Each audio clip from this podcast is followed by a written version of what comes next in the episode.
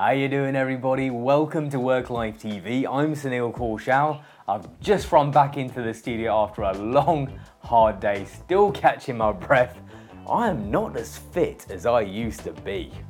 anyway, today we're talking about how to calm your nerves for a Goldman Sachs interview because I get it. This is a very rare opportunity, and you don't know if you're going to get it again.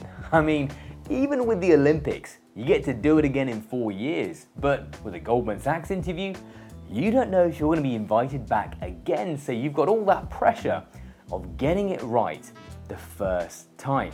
And I actually got a question on this the other day. Somebody commented on one of the other Goldman Sachs videos I've done on how to get into Goldman Sachs.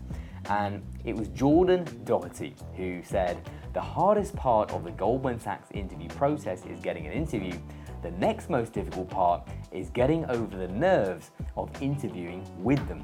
Well, Jordan, you are not alone. There are plenty of other people I've spoken to who have interviewed with Goldman Sachs and said exactly the same thing. And it's perfectly understandable, regardless of how accomplished you already are, how much experience you've already got, how well you did at university.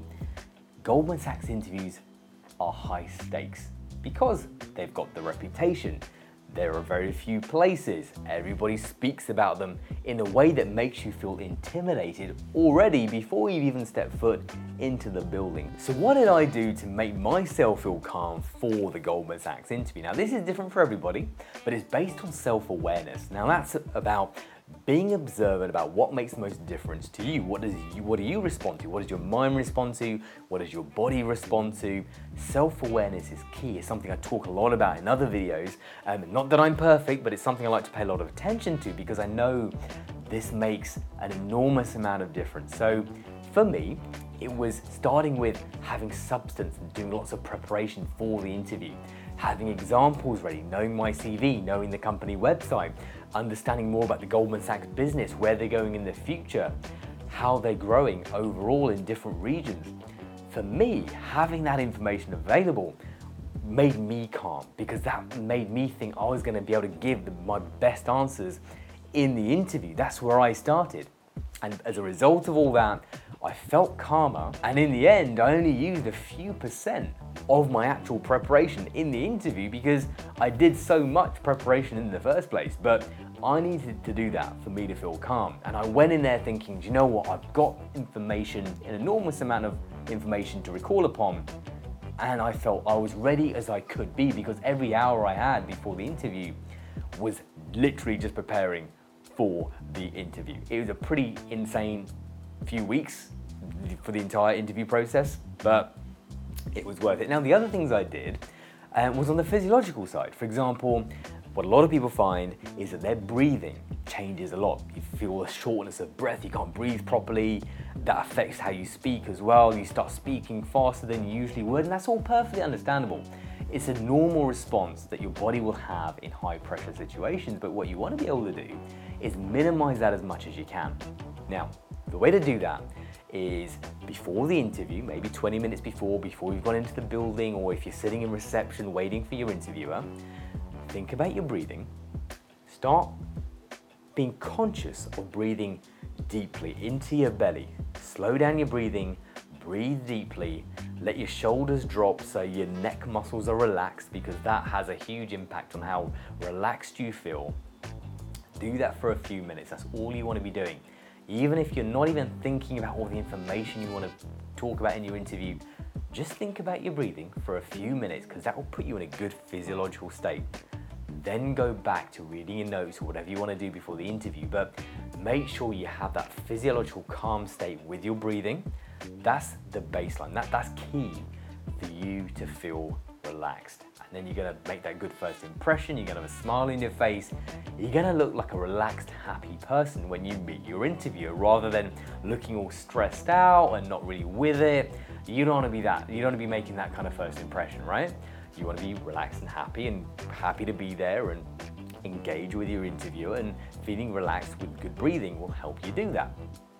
What else could possibly make you feel calmer? Now, Coffee is one of those things that people feel they need to overdo to feel more alert and more awake before an interview. I get that. but it can go the other way too. Now, coffee obviously it's a stimulant, and what that does is it speeds up your brain to a point where you might end up speaking too quickly. It might make you more jittery, you might physically start shaking more because of the caffeine. And a lot of people don't expect this and they confuse themselves thinking, well, I'm actually in my mind feeling okay, but physically I seem to be all over the place. And that's because caffeine has that effect and it's exaggerated and very much amplified in that intense situation. So don't overdo the caffeine, don't go into the Red Bull, maybe even just have half a cup of coffee and you should be good unless you've had experience of going to the interviews before and you know how caffeine affects you. Then trust your own judgment based on your experience. What other things could you do? Now, I find that going for a nice long walk before your interview helps or going for a gym workout maybe earlier that day or the day before, maybe the evening before the day of your interview. Go for a good workout, a good run. It will, it will remind you to breathe deeply as you should be doing. It will have those, you'll have the endorphins still in your body, you'll still be feeling good. That continues for a while after a gym workout. So if you're into exercise, that's a great thing to do. Um, it puts you in a good physiological state. And that is the key because if, you, if your body feels relaxed, you won't get so nervous about feeling unusual and your mind will start to feel relaxed as well and it will all come together for your interview. So that is they're the key three steps for me to keep it really simple. And I know this isn't really that complicated, but it was effective and trying to get these few things right is hard enough when you've got the Goldman Sachs interview to worry about. So it was the insane amount of preparation, being careful about how much caffeine you have, thinking about your breathing, going for a walk or doing some exercise before, and you do those key basic things, and you'll put yourself in a good place for your interview. Now, there are other things to do as well that you might want to think about if you think you need a little bit extra. Now, you might have heard about certain oils, um, oil drops that you can take, um, available at health stores, um, Holland and Barrett if you're in the UK, or any kind of